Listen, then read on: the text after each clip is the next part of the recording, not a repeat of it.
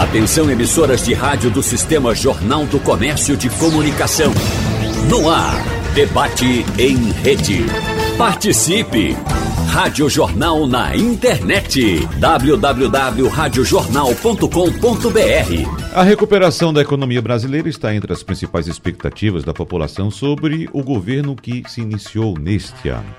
Cada decisão ou declaração das autoridades políticas vem acompanhada atentamente pelos investidores. Mas o que ocorre com as finanças no Brasil não tem a ver apenas com os movimentos internos. Então, no debate de hoje, vamos conversar com os nossos convidados, especialistas, professores, sobre o cenário internacional e os efeitos desse cenário sobre a nossa economia. Por isso, agradecemos a presença aqui em nosso estúdio do economista especialista em finanças corporativas e mestre em economia na área de investimentos e empresas, João Rogério Filho. Professor João, pela primeira vez aqui em nossos estúdios, seja bem-vindo, muito obrigado. Eu que agradeço, saúdo a todos os ouvintes da Rádio Jornal, é um grande prazer estar aqui. Muito obrigado. Recebemos também o economista especialista em gestão empresarial e de negócios, consultor empresarial e financeiro e também professor de graduação e pós-graduação. Professor Felipe Dantas. Seja bem-vindo. Bom dia, professor. Bom dia a todos. Pronto. Bom dia, Wagner. Bom dia, professores. É um prazer estar aqui com vocês para debater um tema de extrema importância para o nosso Brasil, né? É. é a primeira vez também com a gente, professor Felipe? Não, eu já fiz algumas participações com o Ciro, Ciro Bezerra. Ah, certo. Muito bem. Então, aqui em nosso debate, seja bem-vindo, muito obrigado pela sua presença. E temos também o economista e também professor Edgar Leonardo, mais uma vez, aqui já um veterano nosso, participando aqui do nosso debate. Muito obrigado, professor, pelo convite. Sempre à disposição. Pela presença, melhor dizendo. Um prazer estar aqui, é, Wagner, com o João, com o Felipe. E um assunto importante, né? Mais uma vez aqui, mais uma vez com um ponto extremamente importante para a gente conversar. Que a gente precisa analisar para os próximos meses e os próximos anos também, né, professor? Mas antes de tocar num assunto internacional, me permita trazer um assunto local que tem movimentado o noticiário da economia e que pode impactar também. Claro, os senhores vão avaliar na vida do consumidor interno. É um assunto interno, eu estou me referindo à crise das Americanas. Inclusive, neste fim de semana, os acionistas de referência da, das americanas, os três principais, né? Jorge Paulo Lema, Marcel Teles e Carlos Alberto Sicupira, deram suas primeiras declarações sobre a situação da companhia desde a descoberta desse rombo bilionário, que passa dos 43 bilhões de reais, e disseram que não tinham conhecimento e também não admitiram manobras ou dissimulações contábeis na empresa. Eu trago esse assunto porque uh, tem uma matéria que foi publicada hoje também, no jornal O Globo, apontando que os bancos credores da Americanas provavelmente vão provisionar ao menos 50% do valor emprestado à varejista em seus balanços. Então, para analistas do setor, como os senhores, o aumento dessas reservas feitas para cobrir o risco de devedores duvidosos e o impacto do quarto maior caso de recuperação judicial no país devem ter um efeito cascata que pode encarecer o custo do crédito para empresas, inclusive para consumidores. Eu queria que o professor João começasse analisando essa possibilidade de que essa crise nas Americanas pode impactar a nossa vida de consumidor, o nosso pão, já que a Americanas vende tanto chocolate, né, professor? O nosso pãozinho do dia a dia, será que teremos aí um aumento também? Wagner, a, a situação das Americanas.com é extremamente gravosa ao mercado por trazer instabilidade em diversos níveis. Não só a questão do provisionamento para devedores duvidosos, uma vez que o próprio pedido, a própria emenda de transformação da cautelar antecedente em recuperação judicial feita na última quinta-feira já obriga o provisionamento de 100% do risco de crédito detido por essas instituições. Mas isso não é o mais grave. O mais grave é o que acontece com o mercado mobiliário brasileiro que uma inconsistência contábil dessa pode passar durante décadas por tanto a CVM quanto as empresas de auditoria quanto os próprios credores, que têm a obrigação de ritos de análise de crédito bem precisos e minudentes. Vamos ver o seguinte: o Rial, o Sérgio Rial, que assumiu no dia 2 de janeiro, era presidente do Santander. Um dos maiores credores. Então, é, a pergunta que fica é como se dá análise de crédito quando se muda de cadeira, se sai da posição de presidente de um dos maiores credores e na semana seguinte se identifica algo que ao longo de décadas não foi feito, então o mercado ele está atônito de uma maneira multifacetada. Sim, eu acredito que isso possa trazer uma instabilidade muito grande em diversos segmentos e encarecer o risco Brasil. Uhum. Acredito que o papel do judiciário no, no sentido de modular o, a consequência desse desse dessa inconsistência, desse erro identificado a partir do momento da liberação ou não dos valores retidos, e o Banco BTG teve uma, um protagonismo muito grande na semana passada nesse litígio, ele poderá minimizar os efeitos dessa, dessa crise que, Wagner, você está certíssimo em trazer como um fato relevante, vamos uhum. chamar assim, redundantemente, para a economia brasileira. Obrigado, professor. Deixa eu saber agora do professor Felipe Dantas. O professor João cita o papel do judiciário nessa questão. Eu quero colocar mais um elemento aqui. E o papel do Estado brasileiro através do, do, do governo federal recém-impossado, professor Felipe, tem alguma fundamentação no entendimento do senhor? No caso, com relação às americanas? Isso. É, eu queria, antes de, de falar sobre esse assunto, eu queria só é, fazer uma parte aí que o professor João falou. Sim. É, o que me estranha é, no caso da Americanas, é que todos os balanços eles são auditados por grandes empresas. É, porque para você ter um, um, um papel é, comercializado na Bolsa de Valores, ele precisa, ele tem um rito de análise e assim, passar 10 anos sem que ninguém tenha identificado essa mudança, essa forma é, digamos assim, errônea de, de contabilização, me, me acha um, um, tanto de estranheza, né?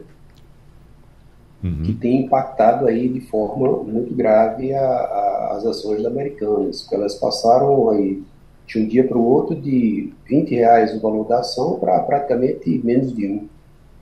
E o impacto, e assim, para os investidores, para os pequenos investidores, inclusive, que que estavam apostando aí nas americanas nesse boom aí, desse, nessa recuperação do varejo, isso faz com que uh, o pequeno investidor ele não consegue recuperar esse, esse investimento que ele fez no curto nem no médio prazo. Se, se é a americana vier realmente a se recuperar, isso vai ser um grandíssimo, um longo prazo, assim, bem. Para não dizer, ó, perdeu, não tem como se recuperar, né? Uhum. É, com relação a, a eu acredito que deva ter uma ação aí do governo federal é, para tentar reerguer, porque as americanas ele, ele tem uma força é, de trabalho muito grande, ou seja, eles empregam muita gente, então acredito que deva ter uma, um suporte aí do governo através do BNDES, talvez, para tentar recuperar as americanas. É. A respeito de auditoria, é, inclusive, professor Edgar Leonardo, como citou aqui o professor Felipe Dantas, há um questionamento também a respeito do papel da PwC, né? a PricewaterhouseCompany, que é uma das maiores empresas de auditoria do mundo. Então, há um questionamento também em relação ao trabalho dessa empresa. Né? Isso aí que você está colocando, inclusive, eu vou, eu vou fazer o mesmo comentário que o professor João fez no início. Você fez muito bem em trazer, porque isso é um caso extremamente importante. Uhum. Né? E eu acho que o professor João ele fez uma colocação aí de forma ampla que cobriu todos os pontos. E aí ele chegou agora, o, o professor Felipe, exatamente fazer um comentário. Para que você tenha um papel negociado em bolsa, isso tem um rito. Isso não é qualquer empresa que chega ali do dia para a noite. Tem um processo de transição para que ela consiga colocar os pés, digamos assim, para quem está escutando a gente em casa, para vender os seus papéis. Quando a gente vender os seus papéis, quer dizer, se colocar à disposição, para quem está escutando a gente em casa, para que qualquer cidadão, porque quando a gente está falando muitas vezes de bolsa de valores, pode parecer algo muito distante é para o cidadão que está em casa, Wagner. Mas a gente tem que lembrar que sim, tem grandes investidores por trás, tem, tem sim. Tiago, né, Tiagão fez um, um, uma postagem muito interessante. Ele disse que era. Eh, a gente teve o caso Lehman Brothers e agora Lehman e seus brothers, né? É, então, assim. Exatamente. O, o, o, o, o, que acontece? A gente ter uma empresa que durante tanto tempo ela fez efetivamente, tá? Me parece, fraude, né? Isso não foi confirmada pela empresa que tem a obrigação de checar isso, que é o auditor externo, né? E aí isso lembra muito o caso da Enron, em, se me faz a memória, 2002, né? E a gente lembra que a grande empresa de auditoria ela quebrou junto com a empresa. Né? Então, Isso. é extremamente importante porque, como até tocou nesse ponto o professor João, a gente tem uma crise de confiança no setor. Então, isso é muito ruim. No setor de auditoria, você fala? No setor não só de auditoria, mas uhum. no próprio mercado imobiliário. Uhum. Porque como é que a gente agora vai confiar? E aí a gente tem que lembrar aquele ponto que eu disse, quando a gente está falando desses investidores, a gente não está falando só né, do João Paulo Leman e etc. Uhum. A gente está uhum. falando de muitas vezes pequenos investidores, aposentados, fundos de pensão, que investem em ações. Né? Então, e que ao investir em ações se tornam sócias dessas empresas. E que vão arcar com parte desse prejuízo. Vão arcar com parte desse prejuízo. E que proporcionalmente para essas pessoas pesa muito mais esse prejuízo do que pesa para os grandes acionistas e os grandes grupos de investidores. É. Então isso é muito sério porque uhum. isso é, cria uma desconfiança. Como a gente agora, pequeno investidor, vai confiar em um papel que está sendo negociado e foi auditado pela mesma empresa, né?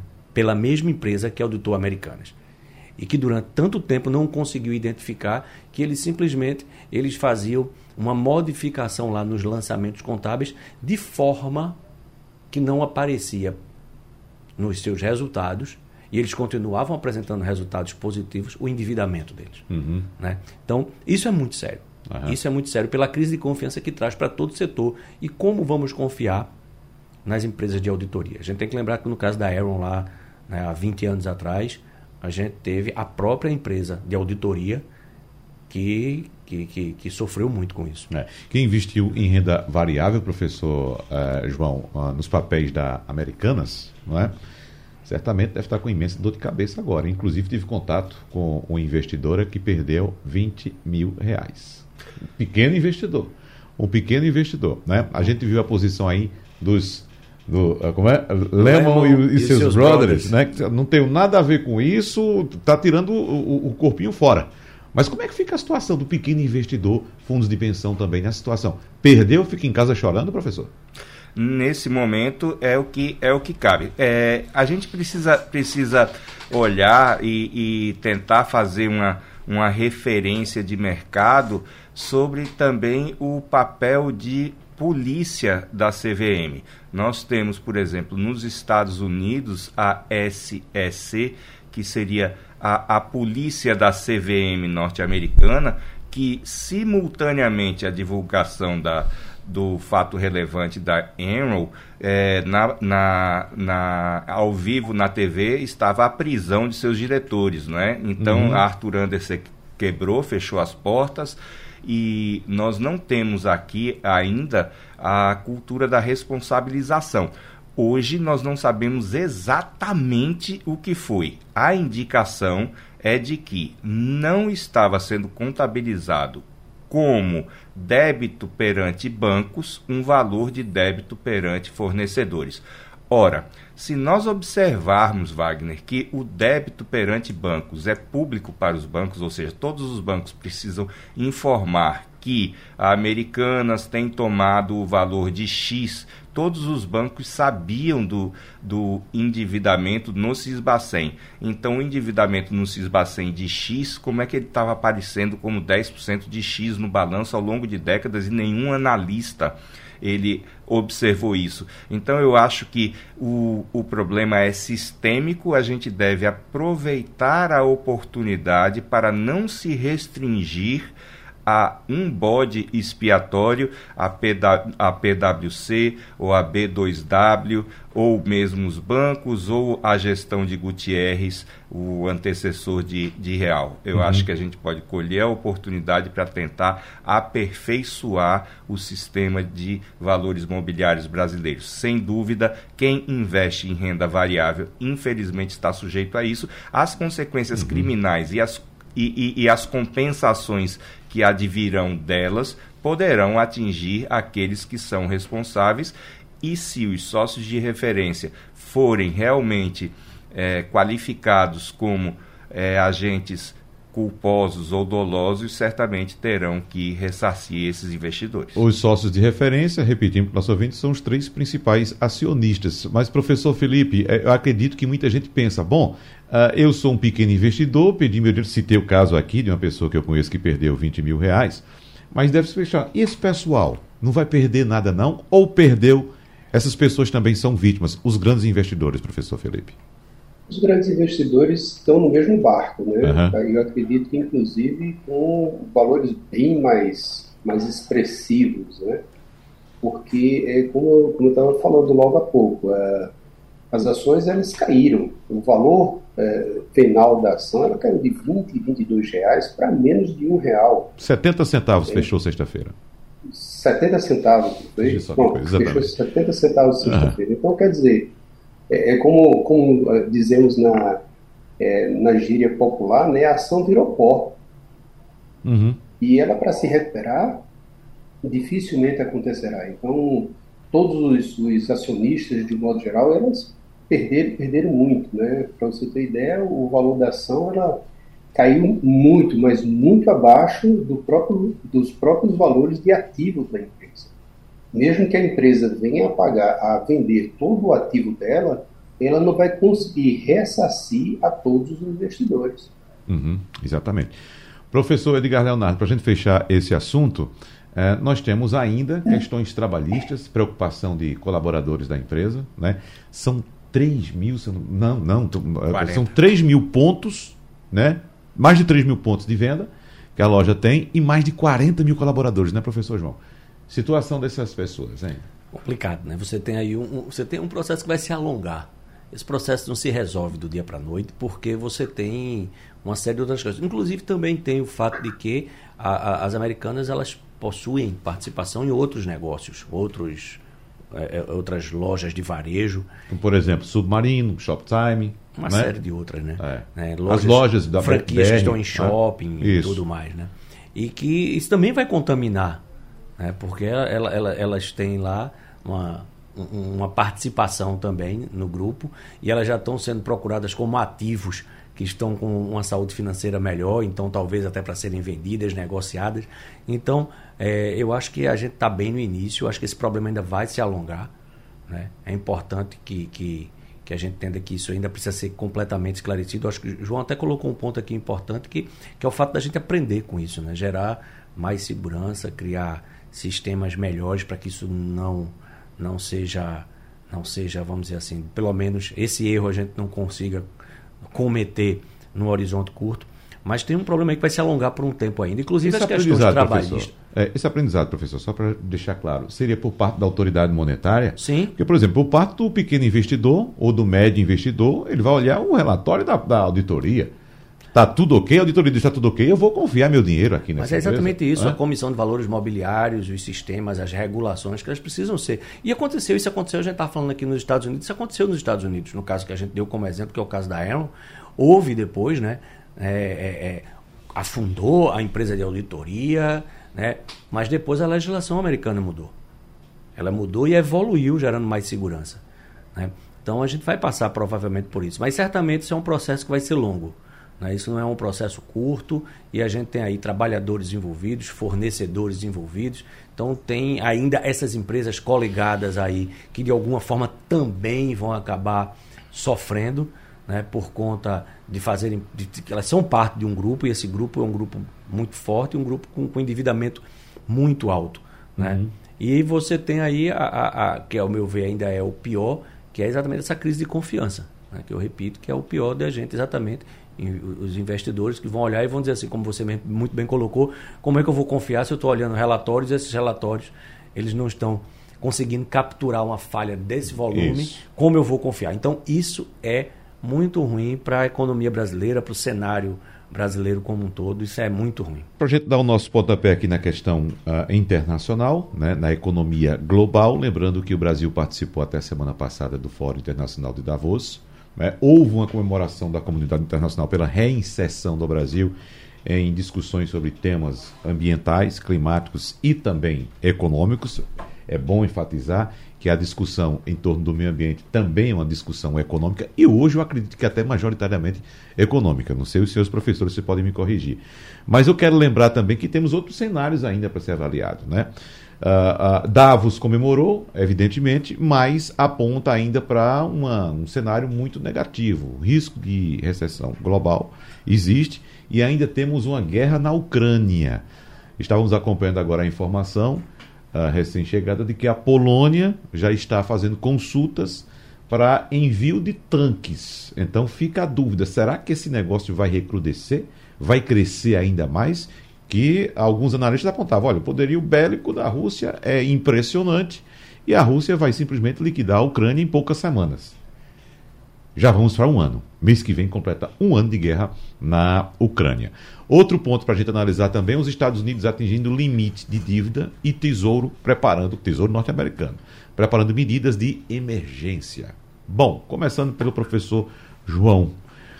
Desse novelo todo, por onde você começa a puxar a linha, professor João?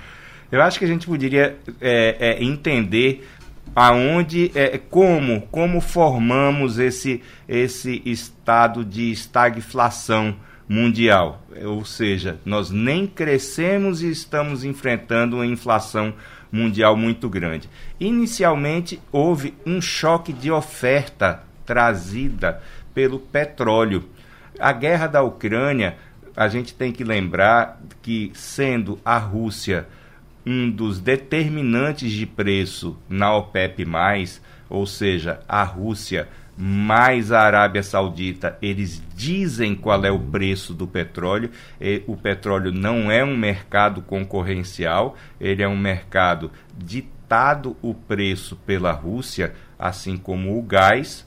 O petróleo é óleo mais gás. E tivemos também a questão da recolocação das cadeias produtivas. O mundo entendeu que não pode ter total dependência de determinados artigos a determinados países. Eu não poderia ter 100% das minhas luvas cirúrgicas vindo da Índia, não posso ter 100% dos meus dos meus fios condutores vindo da China. Então tudo isso fez com que tenha havido uma opção pelo aumento dos custos de produção, uma opção estratégica. Por outro lado, nós tivemos também um choque de demanda.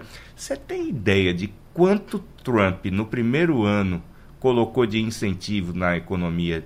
Deu de dinheiro dois PIBs brasileiros, Wagner. Veja só que coisa. Foram 3 trilhões de dólares. Uhum. 2 mais 0,9. 2 logo em maio e em dezembro mais 0,9. Vem Biden agora com mais 2 trilhões. Se a gente imaginar que o nosso PIB ele vai fechar em 9 trilhões de reais em 22 ou 1,9, a gente está falando de três Brasis que foram colocados só na economia norte-americana como incentivo. Ou seja, tudo isso faz com que os preços também se elevem por um aumento da demanda.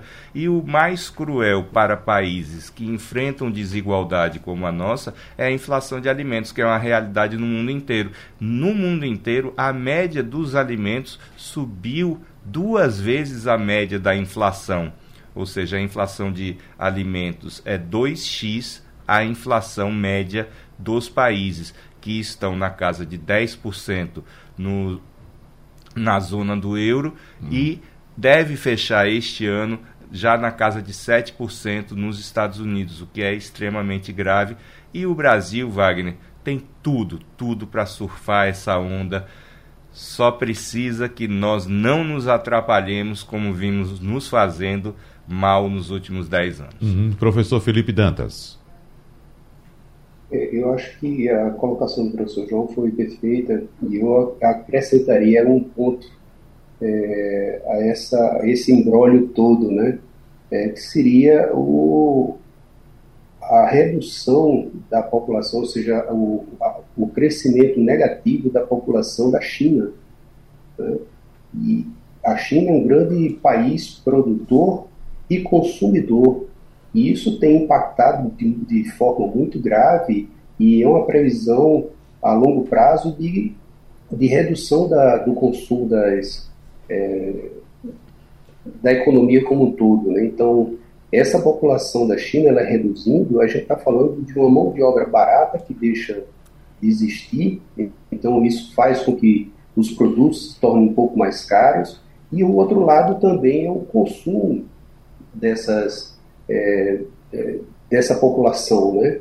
Eu estava lendo recentemente que o setor imobiliário ele está em crise na, na China e a gente sabe que um dos grandes crescimentos que a China teve nesses últimos anos foi justamente no setor imobiliário. Então, se tem uma população em queda, a, a como é que se diz, a, o setor imobiliário ele também está em crise. E estando em crise tem um impacto grande, ou seja, se a gente tem pouco consumo, as commodities que são vendidas para a China, elas caem também. E isso impacta, impacta diretamente é, os países produtores de energia, no caso do petróleo, o, o nosso caso do Brasil especificamente na área de alimentos, né, nós somos grandes produtores de, de alimentos para a China, eles são grandes consumidores do Brasil, isso tem um impacto muito forte também na nossa economia. Uhum, é.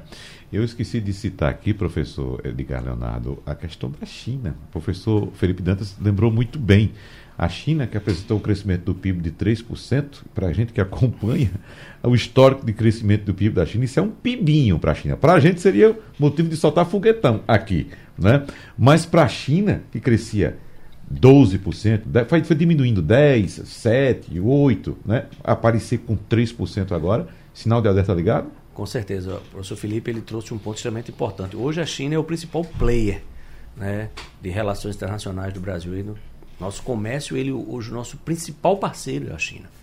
E a China ela vem numa, numa, numa tendência de que esse PIB não se mantenha mais nos patamares anteriores, o que impacta a economia mundial como um todo, porque a China tem uma importância nessa movimentação internacional de uma maneira expressiva. No caso do Brasil, além de fornecedora de uma série de itens, ela é também grande compradora. Ela Isso. compra aço brasileiro, compra ferro brasileiro, ela compra é, é, é, produtos agrícolas brasileiros, compra soja, compra milho, compra arroz, compra proteína brasileira. Então, a nossa relação comercial com a, com a China é extremamente importante para a economia brasileira. O, a China hoje ela passa por uma série de dificuldades, ela passa por um problema, como bem colocou o professor aí, é, é, é, é populacional. Ela tem uma crise séria né, imobiliária, que essa crise já, já, já, já, é, já é apontada há alguns anos. 30% do PIB chinês é o seu próprio mercado imobiliário e esse setor ele tem né, tem passado por situações extremamente complicadas. Mas fora isso também, a China com, com, com o Covid-19, ela com medidas preventivas, ela, ela realmente ela criou bloqueios muito fortes. Né? E, por exemplo, um dos pontos, né, já buscando o link o professor João falou muito bem no início, que ele começou apontando a crise de oferta, a gente tem, por exemplo, né, uma identificação que já foi identificado de que não é saudável para a economia mundial, como o professor João colocou muito bem, que todas as cadeias elas passem basicamente pela China, né? Mas aí tem um ponto importante que é exatamente a questão dos semicondutores. Uhum. Né? Os semicondutores que são produzidos na China e que por conta da crise de oferta eles não foram distribuídos para o mundo, né? No Brasil isso impactou uma série de setores. imagine que isso aconteceu é, em paralelo um, um, um, uma, a, a tempestade perfeita. Você tem, de um lado, problemas de logística mundial com a pandemia, você tem, na sequência da pandemia, uma percepção de que essas cadeias logísticas elas não poderiam vir todas do Oriente, né, todas da China, né, e aí começou-se um certo bloqueio a essas cadeias produtivas para tentar incentivar. Mas você não constrói em fábricas para produzir semicondutores, etc, etc. Do dia para a noite você precisa de pelo menos 4, 5 anos para que isso comece a operar. E aí a gente tem o grande produtor, vou botar uma aspas aí, fora da China, né? porque a gente considera fora da China, mas a China considera dentro da China, a gente tem Taiwan, né? que é considerada uma província uhum. rebelde. Isso. Taiwan produz metade né, dos semicondutores do mundo. Taiwan produz 90% do negócio chamado wafer, que é a base para os microchips serem instalados, etc. E o que acontece é que você aí tem é uma tentativa mundial de incentivar Taiwan, sabendo que Taiwan já se tornará um novo risco, porque ela hoje é o principal player. Né? Mas a China também não quer que Taiwan, né, que ela considera uma província rebelde não considera independente. Né? Então a gente teve, acho que ano passado, a Pelosi foi lá, acho que foi em agosto, alguma coisa do tipo, e a Nancy Pelosi, e a gente teve um problema, inclusive, com a China ameaçando derrubar o avião que levava ela lá. Uhum. Ou seja, então a gente tem um problema muito sério. O resultado disso é que a gente teve essa crise de oferta de, de, de, de semicondutores, semicondutores no momento em que aumentou a demanda, porque todo mundo foi trabalhar em home office no mundo todo. Então a gente teve um aumento de demanda e o resultado é que a gente até hoje não conseguiu estabilizar a produção. Isso encareceu. E aí você diz: ah, mas eu não comprei computador, eu não comprei carro. Ok, mas inclusive os processos produtivos das indústrias modernas precisam de uma série de equipamentos eletroeletrônicos que carecem de semicondutores. Então isso cria um problema para a economia moderna. E aí você falou de Davos. E aí Davos apontou agora os riscos globais. E não sei se você lembra que, dentre os vários riscos globais, questão climática foi um deles, Sim. problema de inflação, uhum. a provável recessão global em 2023, que todos os estudos apontam para isso, o Banco Mundial fez estudos apontando para isso, que é o que a gente está tratando basicamente aqui. Mas em Davos, um dos riscos globais que foi colocado foi que a economia mundial, que já vinha com a dependência muito alta de tecnologia, né? Sim, e um dos outros pontos que demandou mais, mais semicondutores foi a evolução mais forte de IoT e de outras tecnologias que elas explodiram depois da pandemia. Mas Davos colocou como um dos riscos, um dos grandes riscos para os próximos dois anos, a questão de cibersegurança. Né? Ou seja, a gente tem aí um processo ainda nesses próximos dois anos de questões ligadas a, a, nossas dificuldades de oferta, né? inclusive com a China, mas, por outro lado, tem um lado interessante. O governo chinês tomou uma série de medidas né, para fortalecer consumo interno, para é, é, apoiar o setor da, da, da, da, do setor imobiliário, uhum. para que ele pudesse fortalecer e retomar o crescimento, o que deve acontecer no segundo semestre de 2023.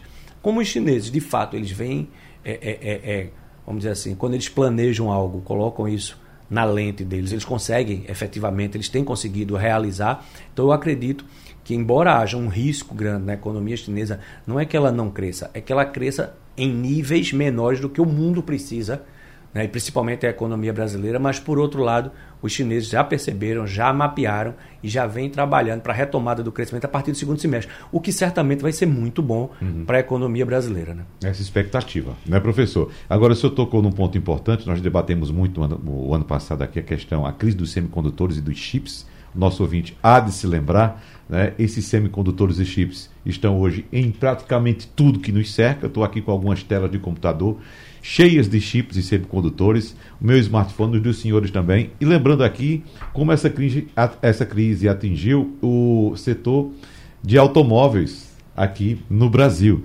Nós tivemos um aumento expressivo do preço do carro usado e todo mundo se questionando por quê? Por quê? Porque diminuiu a oferta de veículos novos que dependem desses chips e semicondutores. Então, observe que não é uma conversa de fim do mundo, nem papo de cientista que a gente está tendo aqui. É a coisa real que acontece no dia a dia do cidadão, professor João.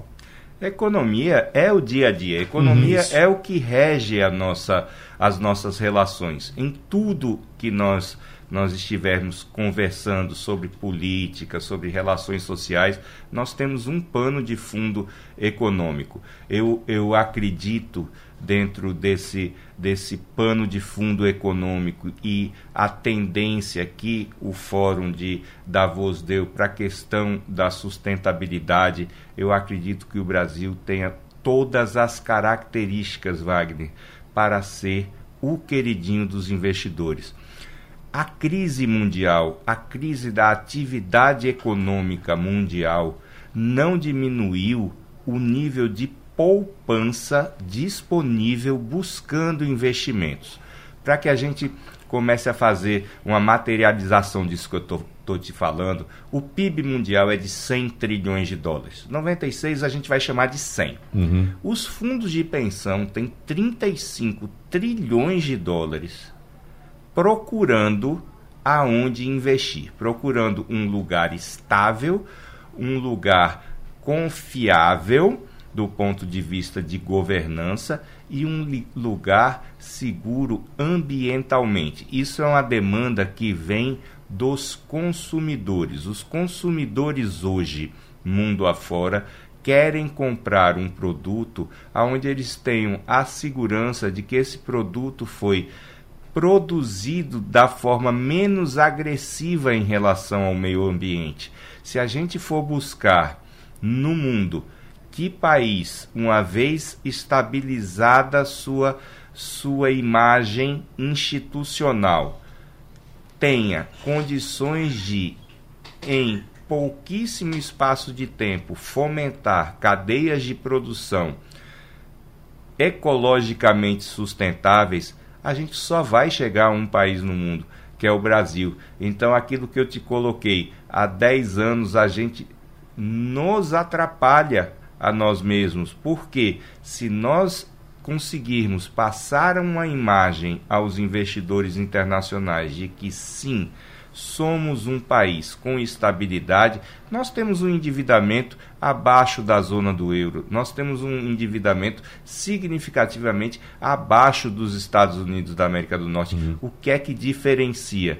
É a confiança que o investidor tem em trazer seu dinheiro para o Brasil aonde você pode ter um 8 de janeiro inexplicável e inaceitável, ou você pode deixar o dinheiro a uma rentabilidade mínima 4,5%, que é o que hoje o Banco Central norte-americano tem, of tem oferecido, que é a taxa de referência mundial de zero risco. Uhum. Então a gente pode sim, e eu acredito, ter um grande 2023 a partir do momento que tenhamos uma estabilidade institucional. Dinheiro mundo afora existe de rodo para vir para o Brasil. Hum. Professor Felipe Dantas, o senhor pode fazer o comentário a partir do ponto que o senhor achar mais interessante, mas eu queria ressaltar, já que o senhor citou a China, a questão da Covid na China. O governo chinês por causa de inúmeros protestos, abandonou a política de Covid zero. Veja só, quando aparecia um, dois casos, províncias como, por exemplo, Wuhan, completamente fechadas. Lockdown. Muita gente fala que a gente teve lockdown no Brasil. Não, a gente não teve lockdown no Brasil. Lockdown é o que acontece na China. Fecha tudo e acabou e ninguém sai de casa. Então a, a China abandonou essa política e as informações que a gente recebe da China, que não são claras, não são transparentes por causa do governo chinês, que é um governo ditatorial, como nós sabemos, não divulga essas informações, mas as informações dão conta de que são hospitais lotados, o índice de mortes por Covid aumentando muito. A China, apesar de ter uma vacina, não tem uma política vacinal e a gente acompanha o desenrolar assim, um tanto à distância e, evidentemente, tão à distância, mas eu quero dizer sem transparência do que de fato está acontecendo na China e de que forma isso pode impactar na economia global para os próximos meses, professor Felipe. É, o, próximo, o próprio é, lockdown que está sendo feito de forma assim bem, digamos assim, mais dura, é, ele tem um impacto muito grande com relação a commodities de modo geral, né? Então, é, a redução do, do do consumo de energia, da parte energética de uma forma geral, petróleo, gás, é, o consumo propriamente dito ele tende a cair, né, com a produção das, é, das fábricas eles tendem a cair também. Então, assim, é uma, uma situação que termina afetando a, o mundo como um todo. Por quê? Porque a China é um grande, é um grande país consumidor, ou seja, a população da China ela é um grande mercado consumidor. Então, não conseguindo exportar essas, essas, essas commodities de modo geral, isso impacta a economia como um todo. Eu queria só frisar um, um outro ponto que o professor João estava comentando sobre energia, né? A parte energética do país, no caso do Brasil. A gente tem um grande potencial de energia, energia limpa, principalmente está se instalando aqui no Nordeste brasileiro né, que é o, uh, o hidrogênio verde. Né? São várias empresas que estão se instalando aqui no Nordeste e nós temos, de forma estratégica, é, para produzir e fornecer esse hidrogênio verde para a Europa, que vai ser o grande é, mercado consumidor desse produto. Né? Então, o hidrogênio verde ele vem com uma pegada socioambiental e empresas que estão vindo para cá estão investindo pesado nessa, nessa produção de, hidrogênio verde, né? Eu acho que esse é um grande é uma grande oportunidade que o Brasil tem para é, conseguir solidificar mais nesse segmento. Né? É, concordo plenamente, professor Felipe. Inclusive, quero dizer aqui ao professor Edgar Leonardo que eu acho que a gente já discutiu esse assunto aqui. E eu disse e enfatizo, eu li as primeiras informações que eu comecei a colher a respeito do hidrogênio verde me fizeram entrar em êxtase, né? Fiquei empolgadíssimo, professor João, professor Felipe, porque ali eu vi, claro, de uma maneira leiga, estou passando para os senhores, mas vi ali a possibilidade de fato redenção do Brasil com o quesito energia e, sobretudo, o Nordeste brasileiro, professor Edgar Leonardo.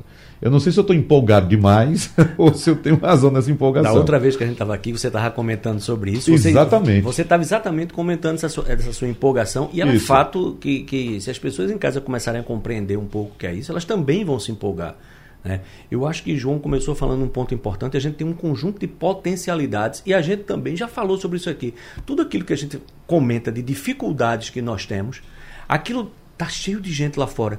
O setor imobiliário em crise chinês, isso quer dizer que tem construtoras chinesas que precisam encontrar obras fora da China.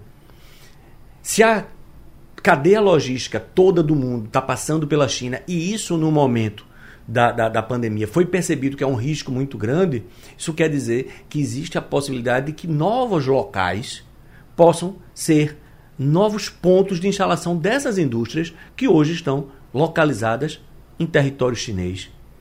E Brasil pode, deve e tem características para se colocar como o país que pode certamente receber investimentos, investimentos diretos, investimentos produtivos, né? Ocupar esses espaços que a gente tem, inclusive de infraestrutura, para que venham essas construtoras, por exemplo, chinesas, para se instalar aqui. Né? Então a gente tem esse potencial. A gente estava comentando exatamente aqui em off, antes de começar, exatamente que o Brasil ele tem é, uma, um, uma dinâmica econômica. Claro, a gente se desindustrializou um pouco, mas a gente, se a gente se comparar com os nossos pares, nós somos um país com indústria, com indústria diversificada, um país com bom nível de instrução, um país com um grande mercado consumidor interno, uhum. um país que consegue, ainda tendo indústrias e etc., a gente também consegue ter potencialidades do ponto de vista, é, é, e aí potencialidades de fato ambientais, eu vou chamar assim. Né? Então a gente tem sol, a gente tem vento, a gente tem clima, a gente tem florestas. A gente também tem, por outro lado, o agronegócio brasileiro, que também é muito forte e é também importante. A gente tem minério, ou seja, a gente precisa fazer aquilo que a gente já falou algumas vezes, né? que é a tarefa de casa. Uhum. A gente tem que se colocar para o mundo como um país que está pronto para receber esse tipo de investimento. Isso só vai ser feito se houver confiança de investidores internacionais. Confiança em onde a gente tem um país que tem estabilidade política, estabilidade do ponto jurídico, normas e regulações que são respeitadas. Né? Então, isso vai fazer com que a gente possa pegar todas essas, essas características que a gente falou, que são hoje potenciais, e transformar elas em efetivo resultado.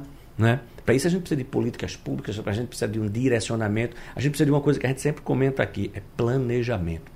E aí você está falando, né, para pegar um link com o que você falou de energia limpa, né, para ser mais amplo.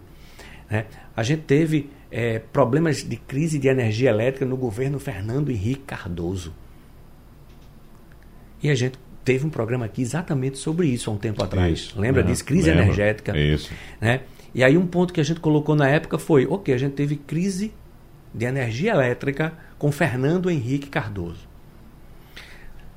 Com a maré, porque a gente tem energia maré motriz, uhum. com vento, com sol, com todas as potencialidades que a gente tem e a gente ainda discutiu crise energética recentemente. Então a gente precisa de um conjunto de políticas, de fato, que façam exatamente o que o João colocou muito bem, que a gente não fique 10 anos sem o PIB crescer, porque a gente tem essa potencialidade.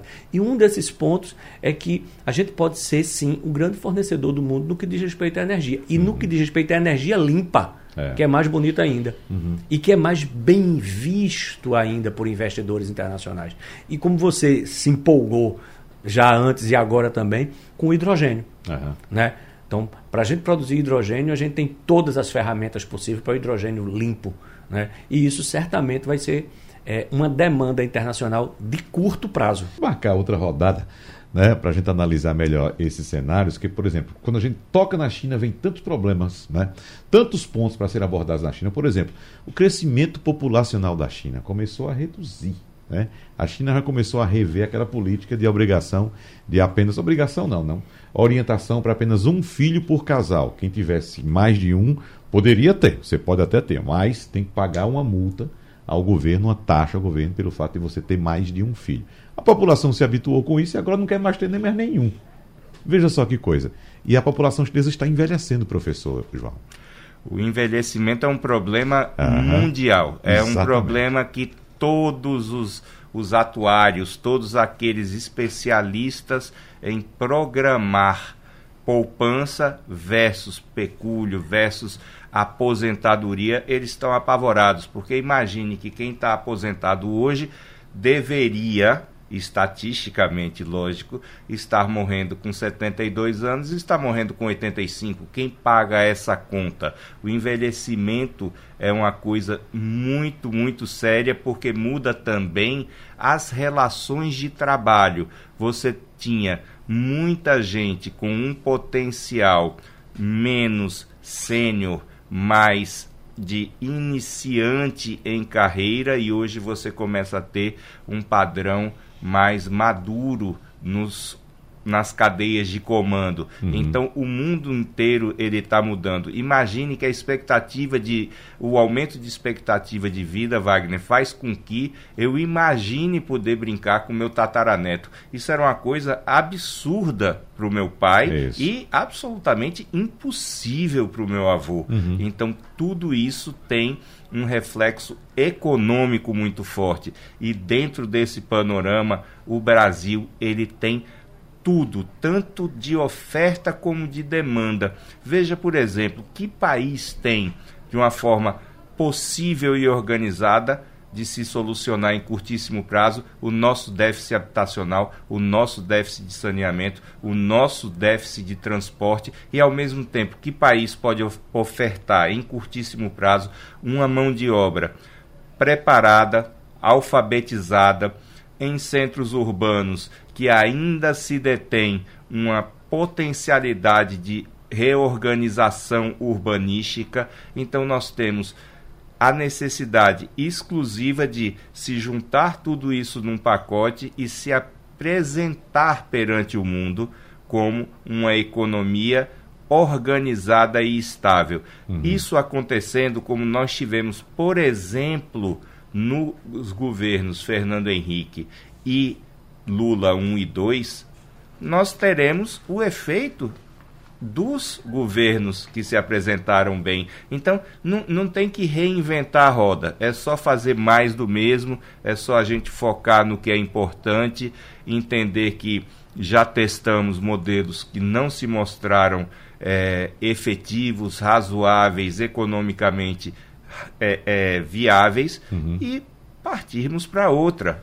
É. Como nós já fizemos e como nós sabemos fazer. É, somos o país da energia limpa, o país do agronegócio, ou seja, da produção de alimentos. Precisamos uh, de mais investimentos no nosso parque industrial, ainda que a indústria ficou um tanto abandonada nos últimos anos, né, nas últimas décadas, melhor dizendo.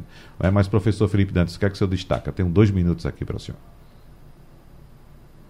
É, eu, eu, gostaria de trazer um outro ponto que a gente terminou deixando de lado, que foi a questão da guerra na Ucrânia e na Rússia. Né? É, a gente sabe que é, o custo dessa guerra é um custo altíssimo. Né? É, recentemente, a, o FMI nos trouxe que a, a Ucrânia ela vai precisar de pelo menos 4 bilhões de dólares por mês por conta dessa, dessa guerra. Até para a questão de de reestruturar, de re, é, recuperar a estrutura do país. E outra, ela está longe de acontecer, né? porque a guerra continua. Então, a construção dessa. A reconstrução da Rússia após guerra, ela vai ser uma coisa absurda. Né? Outra coisa que eu queria destacar é a ajuda que está se dando dos países do Ocidente e da Europa, de um modo geral, é, Estados Unidos e Europa, é, para a Rússia, para Europa, no caso para a Ucrânia, ela tem um impacto, ela tem um custo operacional disso, né? Quem é que vai pagar essa conta futuramente? Então, nós vamos ter aí um, uma, uma, inflação ainda que não vai baixar por conta dessa, dessa guerra com a, com a Rússia, né? A Rússia e a Ucrânia. Então, assim, e isso daí é um, um, uma situação que não vai se... É, não vai acabar nem tão cedo. Então, a gente ainda uhum. tem outros capítulos dessa, desse fato, né? Sem dúvida. Professor de Leonardo, para a gente fechar, chega uma notícia exatamente agora apontando que o governo vai, o governo brasileiro vai garantir crédito ao importador argentino que comprar produto brasileiro. Tem um ponto importante aí, né? Que eu estava sinalizando aqui em off para você. Uhum. Hoje a Argentina ela vem ganhando importância relativa no comércio com o Brasil. Então hoje a gente tem China, que é praticamente a dona da bola, a gente tem Estados Unidos, a gente tem Argentina em terceira posição, se não me falha a memória. Uhum. Então, de fato, é, a gente tem que se dar bem com todo mundo, falar com todo mundo. E os vizinhos são super, super importantes. E a Argentina, a gente já foi grande importador da Argentina, hoje a gente inverteu, né? E a gente está com um grande fornecedor para a Argentina e com certeza isso é uma medida interessante. Uma medida interessante porque vai fomentar ainda mais né, a, a, a, as vendas brasileiras para o nosso vizinho Argentina. Uhum. Para fechar, este ano você está mais otimista ou nem tanto? Olha, eu estou preocupado. Uhum. O cenário internacional é muito difícil, mas como o João colocou, nesse sentido de que entendendo que a gente pode se aproveitar dessas brechas na medida que a gente faça a tarefa de casa, que a gente consiga mais estabilidade, que a gente apazigue os ânimos, com certeza o Brasil pode sair vencedor dessa briga. A gente precisa toda. de tranquilidade. Como bem apontou o professor João, o investidor está procurando um lugar, são 30 trilhões? 30, é, os fundos de pensão têm Sim. 35 trilhões de dólares de patrimônio. Mas ninguém vai colocar um centavo desse dólar em um país que vive em pé de guerra. Né? Exatamente. Não vai, não vai. Então vamos procurar tranquilidade para que esse dinheiro chegue para cá e melhore nossa economia.